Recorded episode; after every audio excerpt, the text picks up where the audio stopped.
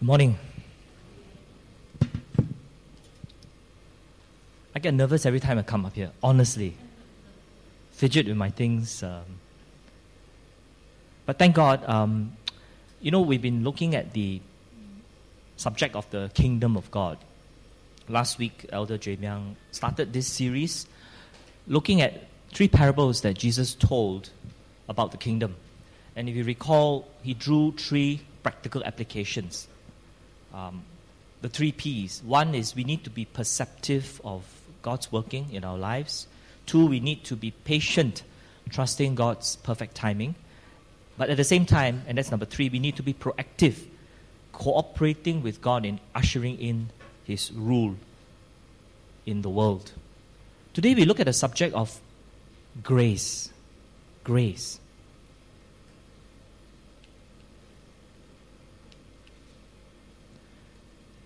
You know, as our brother Treeping has has uh, so rightly put, grace, it's a beautiful word. It's a glorious concept. Dictionary dot com defines five different but related meanings to this word grace. One is elegance or beauty of form, manner, motion or action. Two is a pleasing or attractive quality or endowment. Three is favor or goodwill. Four is a manifestation of favor, especially by a superior. And five is mercy, clemency, as the president will have the authority to, to grant clemency to a drug trafficker who deserves death or capital punishment under Singapore laws, and pardon. And as we reflect on this, this fivefold definition, we will realize that all the five facets of grace are true in the person of our Lord Jesus Christ. His elegance and His beauty that we just sang about so much a while ago, His pleasing qualities, and above all, His favor, His mercy, and His goodwill. And we, we are the recipients of those benefits. And if there's one thing that we as Christians should sing about, shout out, and manifest all the days of our lives, it is grace. It is grace. Grace should be our perpetual theme.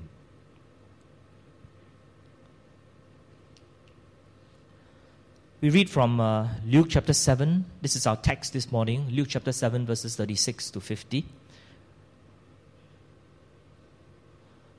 Now one of the Pharisees invited Jesus to have dinner with him. So he went to the Pharisee's house and reclined at the table. When a woman who had lived a sinful life in that town learned that Jesus was eating at a Pharisee's house, she brought an alabaster jar of perfume. Verse thirty-eight, and as she stood behind him at his feet weeping, she began to wet his feet with her tears. Then she wiped them with her hair, kissed them, and poured perfume on them. When a Pharisee who had invited him saw this, he said to himself, if this man were a prophet, he would know who is touching him and what kind of woman she is, that she is a sinner. Jesus answered him, Simon, I have something to tell you. Tell me, teacher, he said. Two men owed money to a certain moneylender. One owed him five hundred denarii and the other fifty. Neither of them had the money to pay him back, so he cancelled the debts of both. Now, which of them will love him more? And Simon replied, I suppose the one who had the bigger debt cancelled. You have judged correctly, Jesus said. Then he turned towards the woman and said to Simon, do you see this woman? I came into your house. You did not give me any water for my feet, but she wet my feet with her tears and wiped them with her hair. You did not give me a kiss, but this woman from the time I entered has not stopped kissing my feet. You did not pour, you did not put oil on my head, but she has poured perfume on my feet. Therefore, verse forty-seven, I tell you, her many sins have been forgiven, for she loved much. But he who has been forgiven little, loves little. Then Jesus said to her, your sins are forgiven. The other guests began to say among themselves, who is this who even forgives sins? Jesus said to the woman, your faith has saved you. Go in peace. Luke chapter seven, verses thirty-six to fifty is one of the most beautiful stories in the New Testament. As you can see, there are three characters: the woman, Simon the Pharisee, and of course, Jesus himself. And each of these three characters exhibit a different aspect of grace, or as we will see, grace opposite. The opposite of grace. What was the setting? Well, the occasion was a dinner function. A man called Simon invited Jesus to a meal. Why did Simon offer it? Well, the text does not quite say, but Simon, we know, was a Pharisee. And the word Pharisee meant separation. Simon belonged to a religious order, a group that arose between the period from the close of the book of Malachi in the Old Testament, about four hundred B C, and the opening of the New Testament in Matthew. Those four hundred years. The historians call that period the Maccabean period. If you remember, uh, Brother Jmyang referred to jo- J- Jacob Maccabeus as a nationalistic Jew who arose during that period with the hope of freeing Israel from its foreign subjugators. And the Pharisees had a very noble goal at the inception. They committed themselves to preventing the Jews from mixing with idolatrous people around them.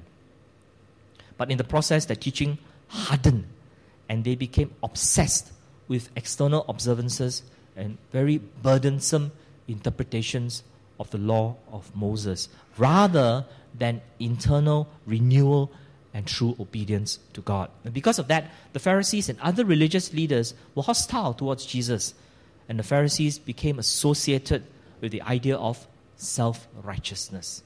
Self-righteousness.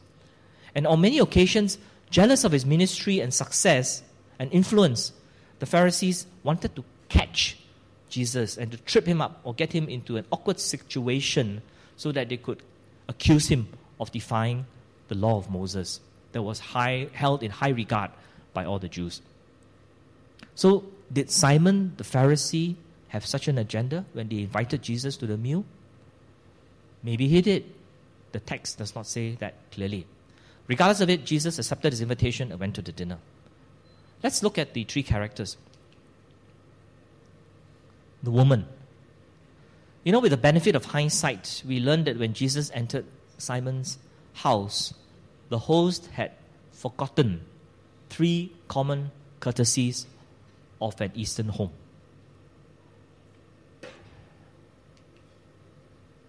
One, upon arrival, bring water to wash your feet. Two, kiss the guest's cheek as a mark of welcome. Never mind who are, who appears on the photo. And three, offering the guest oil for his head. But what the host failed to do, the woman did in extravagance. Who was this woman? The Bible says that she was a woman who lived a sinful life. In other words, she was a prostitute, a harlot, someone at the other end of the social spectrum from Simon the Pharisee. Simon was here. This woman, who was unnamed by the way, was there. How was it that this woman, this, this prostitute, was even allowed into the house of a strict Pharisee? Well, meals in those days were quite often public. The door to the dining room was open, and there were seats all around the walls of the house belonging to the host. So people were free to come in and take their places on those seats at the side of the wall. They didn't need a ticket, and there were no bouncers to keep free riders out. And they were also free to speak to the host and others at the official table on any topic, any subject of discussion, any news of the day. So here she was, this prostitute who showed up uninvited to the dinner. The Bible says that she brought a container of perfume. If this perfume were something called nard or spike nard, full word, a very intense aromatic oil, each pound of it in those days would have cost three hundred denarii, denarii, equivalent to about a year's salary of an ordinary wage earner. So try to imagine the scene. The woman might have waited near the door for Jesus to arrive. She probably expected that Jesus' feet would have been washed by one of Simon's servants. That was common courtesy.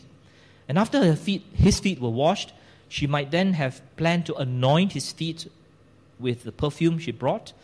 But when she realized that Jesus' feet were not going to be washed because of Simon's neglect, she did an amazing thing. She kissed his feet. She kissed his dirty, unwashed feet. You know, the, the Greek word for kiss here does not just mean to kiss as a mother would kiss a child, but to smother with kisses. And as she began to smother his feet with kisses, tears began to flow. And as the tears began to flow, the woman might have noticed that the tears actually carried off the dirt from the dirty feet as well. So she used her tears to wash Jesus' feet. And since there was no towel available to her, what did she do? She did an even more amazing thing. She took off her head covering, unbound her hair, and used her hair to dry Jesus' feet. You know, according to some rabbis at that time, the act of unbounding her hair alone was enough reason for a woman to be divorced, because women who exposed the hair to public view was considered promiscuous and shameful. It was an erotic act, like what this lady sometimes does on stage. They let her concerts in Indonesia and Philippines to be banned. The reaction from the crowd was one of unbelief and horror. You know, it's the equivalent of a stripper walking into this worship hall right now and doing a lap dance for Elder Benny Tan. Are you here, Benny? What would Brenda think? What would Barnabas think? What would Bernice, Beatrice, Bernadette, and the dog think? What would the rest of us think? Imagine the horror and the revulsion of Simon and the rest of the guests when they realized what was going on. Here was a loose woman with a reputation, a harlot, fondling Jesus, expressing her devotion to him with such a shameless act. Jesus must have been a morally loose man himself to allow that. And that was not all. She also used up every ounce of the perfume. Here was an act of extravagance, similar to what Mary of Bethany did in the house of her brother Lazarus that we read in John chapter twelve, and similar also to what Brother Treeping referred to earlier as a, what another woman did in the house of Simon the leper in Mark chapter fourteen. There is some debate whether these incidents refer to the same event, but what is not in debate is the attitude of the women who poured the expensive perfume on Jesus' feet in each of those incidents. It was an almost reckless act, an act of abandon that could only arise from a heart that was so deeply touched by grace that nothing else matters other than the object of her devotion. What made this prostitute brave the ridicule of the people and even Simon the host? Why was she so unselfconscious and oblivious to the stares and the whispers and the scorn of the respectable people around her? We are not told if she had any previous encounter with the Lord, but as we later read the rebuke that Jesus had for Simon after telling the parable, we can guess that it was God's amazing grace that drew this woman to Jesus, in the realization that the person whose feet she was kissing and washing and anointing was the only one able to accept her just as she was, with all her moral uncleanness. And more than that, this person whose feet she was washing and kissing and anointing is the only one who can forgive her sins. Her actions were her way of expressing her grateful love to the Lord. And as the parable that Jesus later told highlighted, she loved much because she was forgiven much. And that love made her forget about everything else. Shortly after the ascension, his ascension to the throne of Israel, we read in uh, chapter Second Samuel chapter six that David wanted to consolidate his rule and bring the Ark of the Covenant to Jerusalem from a place called Kiriath Jearim, in the house of a man called Abinadab. You know, the Ark had been left there and forgotten since the days of the prophet Samuel. And during the return procession, the oxen that was pulling the cart on which the Ark was placed stumbled. It tripped, and Uzzah, one of the sons of Abinadab, stretched out his hand to prevent the Ark from falling. And what happened? God was displeased and struck Uzzah dead for touching holy things with unclean hands, because only the priests were allowed to touch the Ark, and even then they have to do it with a lot of care. And when that thing happened, David was afraid, and instead of welcoming the Ark to Jerusalem, decided to leave it in the house of a man named Obed-Edom. Second Samuel chapter six verse twelve. Now King David was told, "The Lord has blessed the household of Obed-Edom and everything he has because of the Ark of God." So David went down and brought up the Ark of God from the house of Obed-Edom to the city of David with rejoicing. When those who were carrying the Ark of the Lord had taken six steps, he sacrificed a bull and a fattened calf. Can you imagine that? Every six steps, sacrifice a bull and a calf. Every six steps. You know, you take ages to reach Jerusalem, even if it's a short journey. David, verse fourteen, wearing a linen ephod, danced before the Lord with all his might, while he and the entire house of Israel brought up the Ark of the Lord with shouts and the sounds of trumpet. As the Ark of the Lord was entering the city of David, Michal, daughter of Saul, watched from a window. Michal was his wife. And when he and when she saw King David leaping and dancing before the Lord, she despised him in her heart. When David, going down to verse twenty of Second Samuel chapter six, when David returned home to bless his household, Michal, daughter of Saul, came out to meet him and said, "How the king of Israel has distinguished himself today, disrobing in the sight of the slave girls of his servants as any vulgar fellow would." David said to Michal, "It was before the Lord who chose me rather than your father or anyone from his house when he appointed me ruler over the Lord's people Israel. I will celebrate before the Lord. I will become even more undignified than this, and I will be humiliated in my own eyes. But by these slave girls you spoke of, I will be held in honor." Think about it. King David, King David, wearing an ephod, linen, a linen ephod instead of his kingly robes, danced and leaped before the Lord with all his might, becoming very unbecoming in the process of praising the Lord. For King David, for the prostitute in Luke chapter seven, grace, grace calls forth extravagance and an almost reckless abandon. No reputation is worth preserving. No perfume is too expensive. No price too high when grace comes.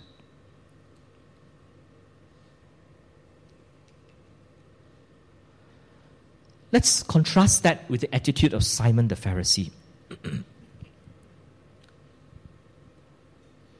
I think he would rather be dead than be caught having a sinful woman touch him or associate with him in any way. When Jesus allowed this, this sinful woman, this, this prostitute, to unbound her hair in public and smother his feet with kisses and anoint them with perfume, Simon's conclusion was that this, this Jesus doesn't deserve his reputation. He was actually a morally loose person. His, Simon's, was a quiet antagonism, just short of open hostility, born of self-righteousness and of pride. You know, Philip Yancey wrote a book called "What's So Amazing About Grace?" Got it from the library. And he had a term to describe Simon the Pharisee's attitude.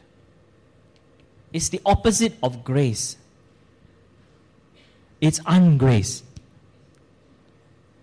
And if we allow this antagonism, this ungrace to fester, to boil, to just simmer underneath, at the extreme, at the end of the day, it will nice. I want to read you a, a rather long story from the big story. I didn't want to diminish the force of it by reading you short portions. I'm going to read to you a whole three, four pages long. It's quite long. Bear with me. But it spans several generations, and it talks about how ungrace gets on from one generation to another generation. Daisy, closing in on her birthday as I write, shudders when she talks about those days. The was a mean drunk, she says. Daisy used to cower in the corner, sobbing and seeing her baby brother and sister across the living floor. She hated him. She hated him, him being father, with all her heart. One day, the father declared that he wanted his wife out of the house by noon. All ten kids crowded round their mother, clinging to her skirt, crying, "No, don't go!" But the father did not down. Holding on brothers and sisters for support, Daisy walked through the window as her mother walked down the sidewalk, shoulders a droop, a suitcase in each hand, growing smaller and smaller until finally she disappeared from view. Some of the children eventually reached their mother, and some went to live with other relatives. It fell on Daisy to stay with her father, the abusive father. She grew up with a hard knot of bitterness inside her, a tumour of hatred over what he had done to the family. All kids dropped school early in order to take jobs or join the army, and then one by one they moved away. Father no one knew where, no one cared. Many years later, everyone was surprised father was realized. He set out around whole one salvation and restoration one night. To earn it, he first had to attend worship service. When the scarlet one blossom of the other drunks, he was the one where the sin actually worked. The demons in him quieted down. He sobered up. He began studying the Bible. His life, he felt loved and accepted. He felt clean. And now, he told his children he was hooking them up one by one to ask for forgiveness. He couldn't defend anything that had happened. He couldn't make right. But he was sorry.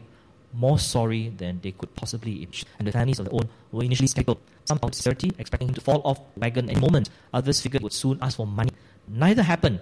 And in time, the father won them over, all except Daisy. Long ago, Daisy had vowed never to speak to her father. "That man," she called him, again.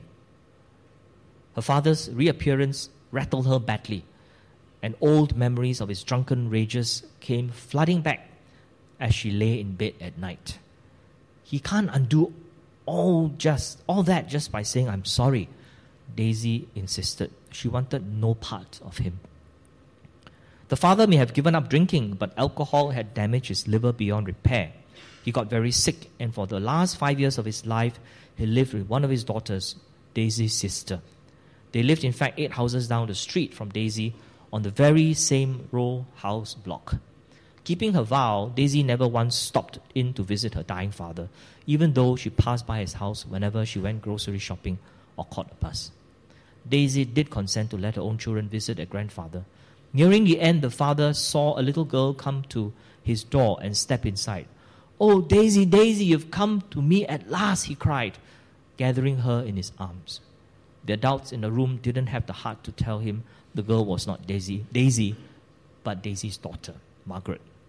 He was hallucinating grace. All her life, Daisy determined to be unlike her father. And indeed, she never touched a drop of alcohol. Yet she ruled her own family with a milder form of the tyranny she had grown up under. She would lie on a couch with a rubber ice pack on her head and scream at the kids, "Shut up! Why did I ever have you stupid kids anyway? You've ruined my life." The Great Depression had hit, and each child was one more mouth to feed. He had six in all, rearing them in a two-bedroom row house she lives in to this day. In such close quarters, they seemed always underfoot. Some nights, she gave them all whippings just to make a point. She knew they'd done wrong even if she hadn't caught them. Hard as steel, Daisy never apologized, never forgave. Her daughter Margaret remembers as a child coming to tears to apologize for something she'd done. Daisy responded with a parental catch twenty-two. "You can't possibly be sorry. If you were sorry, really sorry, you wouldn't have done it in the first place." Makes sense, right? I've heard many such stories of ungrace from Margaret, whom I knew well. All her life she determined to be different from her mother, Daisy. But Margaret's life had its own tragedies, some large, some small. And as her four children entered their teenage years, she felt she was losing control of them. She too wanted to lie on the couch with an ice pack, nursing a headache presumably, and scream, "Shut up!" She too wanted to whip them just to make a point, or maybe to release some of the tension coiled inside her. Her son Michael, who turned sixteen in the nineteen sixties, especially got under her skin. He listened to rock and roll, wore granny glasses, let his hair grow long. Margaret kicked him out of the house when she caught him smoking pot, and he moved into a hippie commune. She continued to threaten and scold him. She reported him to a judge. She wrote him out of her will. She tried everything she could think of, and nothing got through to Michael. The words she flung up against him fell back, useless, until finally one day, in a fit of anger, she said, "I never want to see you again as long as I live." That was twenty-six years ago, and she has not seen him since. Michael is also my dear friend. Sometimes, several times during those twenty-six years, I've attempted some sort of reconciliation between the two. Each time I'll confront again the terrible power of ungrace. When I asked Margaret if she regretted anything she had said to her son, if she'd like to take anything back, she turned on me in a flash of hot rage, as if I were Michael himself. I don't know why God didn't take him long ago for all the things he's done, she said with a wild, scary look in her eye. Her fury caught me off guard. I stared at her for a minute, her hands clenched, her fists florid, tiny muscles twitching around her eyes. "Do you mean you wish your own son was dead?" I asked her later. She never answered. Michael emerged from the sixties mellower, his mind dulled by L S D. In Hawaii, lived with a woman, left her, tried another, left her, and got married. "Sue is the real thing," he told me when I visited him once. "This will last." It did not. I remember a phone conversation with Michael interrupted by the annoying technological feature known as call waiting. The line clicked and Michael said, "Excuse me a second," and then left holding, left me holding a silent phone receiver for at least four minutes. He apologized when he came back. His mood was darkened. "It was Sue," he said, wrestling some of the last financial issues of the day. "I don't know you still have contact with Sue," I said, making conversation. "I don't," he cut in, using the same tone I heard from his mother. "I hope I will never see her again as long as I live." Long story. You get the point. Ungrace, of ungrace, passes from one generation to another generation. Finally, let's look at Jesus. The question which expresses the issue which Simon the Pharisee found to be a stumbling block can be found in Luke chapter five, verse thirty. "Why do you eat and drink with tax gatherers and sinners?" This was what the Pharisees asked Jesus. Simon could not conceive of Jesus knowingly allowing this woman to touch him by washing his feet, drying them with her hair, anointing them with expensive perfume. Why would Jesus possibly associate himself with sinners? Why indeed? Short answer, of course, is grace. Not just grace, but grace abounding. Grace abounding. You know, Jesus told a parable. It's a very simple parable, only two verses long. There's this moneylender, this Tai Long, you know, who obviously doesn't care about money. He's got two guys who borrowed money from him. One owes him a large amount and the other a smaller amount. Then, based on nothing at all, he just cancels the debt. Just like E U bankers writing off Greek debt. Hearers at that time would have been familiar with this idea of cancelling debt. Because in Deuteronomy chapter fifteen and in Leviticus chapter twenty-five, we learn about the year of Jubilee, where all debts, all debts are cancelled. So it's not a new concept. Which of the two, Jesus asked Simon, would love the moneylender more? The answer was obvious. The one who owed the most would love the man the most. And Jesus said that the corollary of this is true. He who is forgiven little loves little. And Jesus takes this principle, applies it to Simon and the prostitute. Simon shunned the woman because she was a sinner and expected Jesus to do likewise. And Jesus rebukes Simon by showing that in every respect, the woman, this woman, has outdone Simon in her extravagant and unself-conscious acts of love and devotion. And so the contrast between the Simon and the woman marks Simon out as the one who loves little. To Simon, the woman was the greater sinner. To Jesus, the woman was the greater lover as well. The difference between the woman and Simon was the understanding of who they were. The woman knew her place. She was desolate and helpless in the presence of Jesus. She knew the kind of person she was and how much she needed Jesus and his forgiveness. And out of that realization and gratitude for his acceptance and forgiveness, she abandoned herself to the most extravagant and shameless acts of devotion. Simon, on the other hand, maybe was more like us. He was kind of like stood back, silently judged. He had spent his entire life making sure he was better than this, this woman, this sinner. His was an antagonistic, his was an antagonism. His was a judgmental spirit, a self-righteous pride that blinded him to grace. And when Jesus speaks to this woman in the final verses of our passage, he makes clear to her the basis of our forgiveness. He says, "Your faith has saved you. Go in peace." Did this woman deserve forgiveness?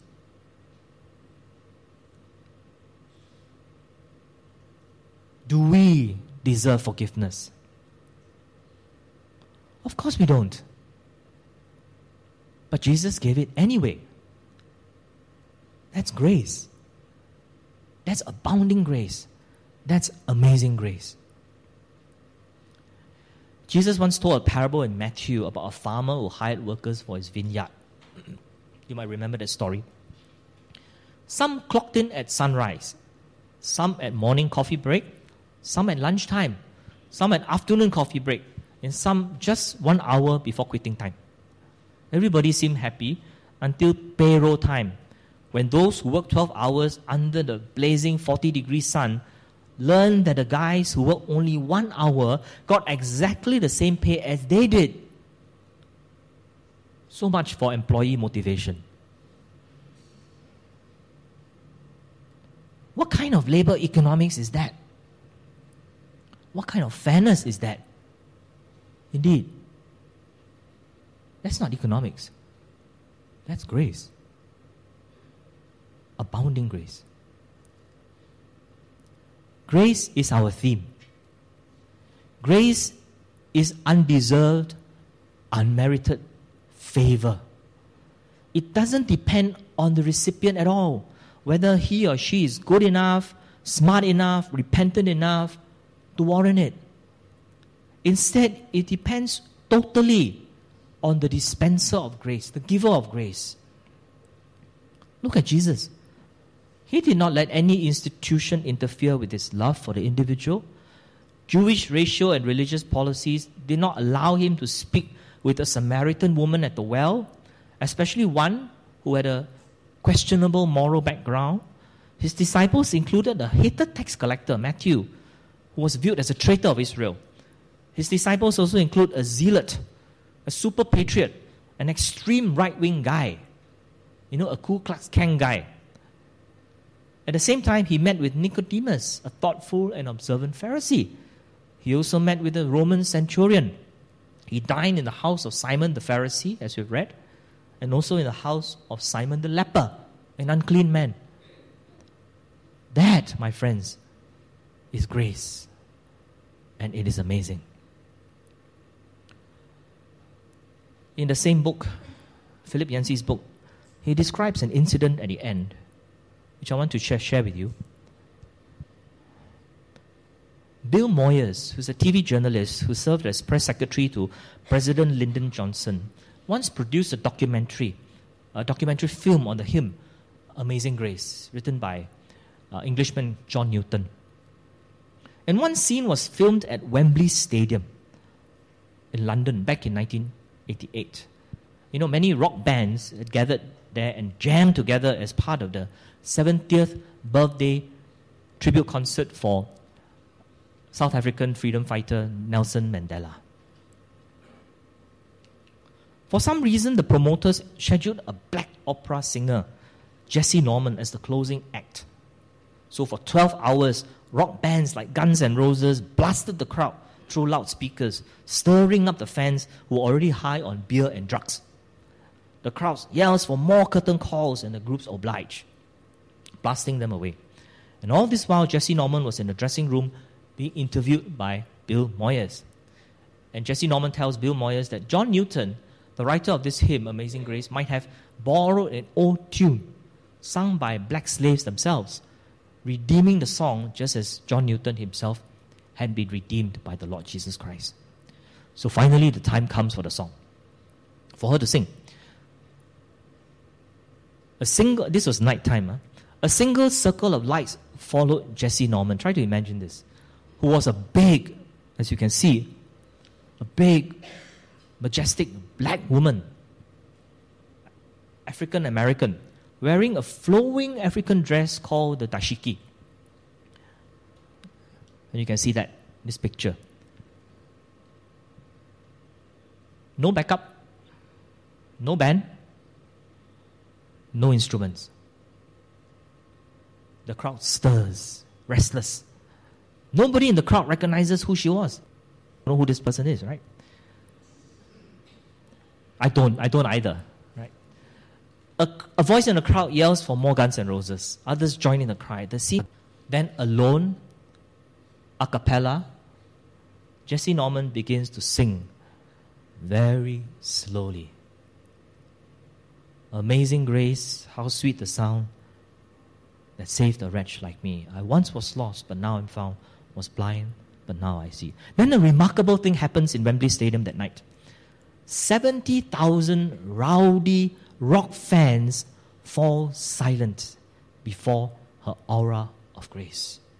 And by the time Jessye Norman sings the second verse, 'Twas grace that taught my heart to fear, and grace my fears relieved, the soprano has the crowd in her hands.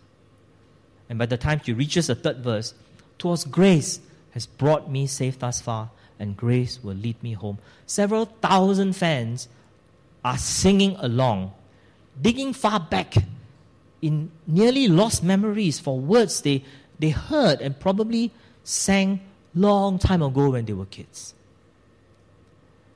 Jessye Norman later confessed she had no idea what happened at Wembley Stadium that night. But we all know, don't we? The world thirsts and hungers for grace. And when grace descends, the world falls silent before it. Brothers and sisters, will we be ever ready to dispense grace to those around us who need it?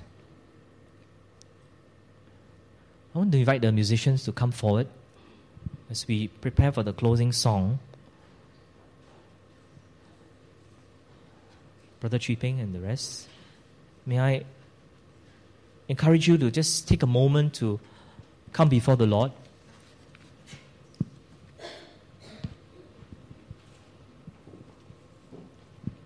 We're going to sing this song, Amazing Grace, but a slightly different version.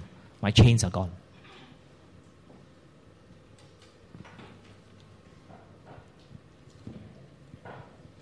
Let's quieten ourselves before the Lord. Which of persons in Luke's story better describe us? When grace comes, and grace has come, are we like Simon, self-righteous, aloof, antagonistic, loving little, judgmental of others who do not conform to our ideas of what is right and wrong? Will we be like Daisy, the woman in Philip Yancey's story, who allowed that antagonism toward her father, her abusive father, to develop into bitterness and hardness of heart against others, even her own children? Or will we be like the prostitute, the sinner? Though living a life of sin, she knew where forgiveness would be found. And having been forgiven, forgiven much, she loved much. Will we be self-forgetful, extravagant, shameless even, in our affection and love toward the Lord Jesus Christ and toward others around us? As we sing the closing song, can I invite you all to rise? As we sing the closing song, if you feel the need to come forward for prayer and to talk to someone, please do so. Don't worry about your neighbors and what they think. Be courageous and be self-unconscious or unself-conscious like the woman in Luke. If you prefer to stay in your seat and pray by yourself quietly, please feel free to do so. If you feel like lifting up your hands in gratitude and worship at the grace that has come down, don't let anything hinder you. Amazing grace.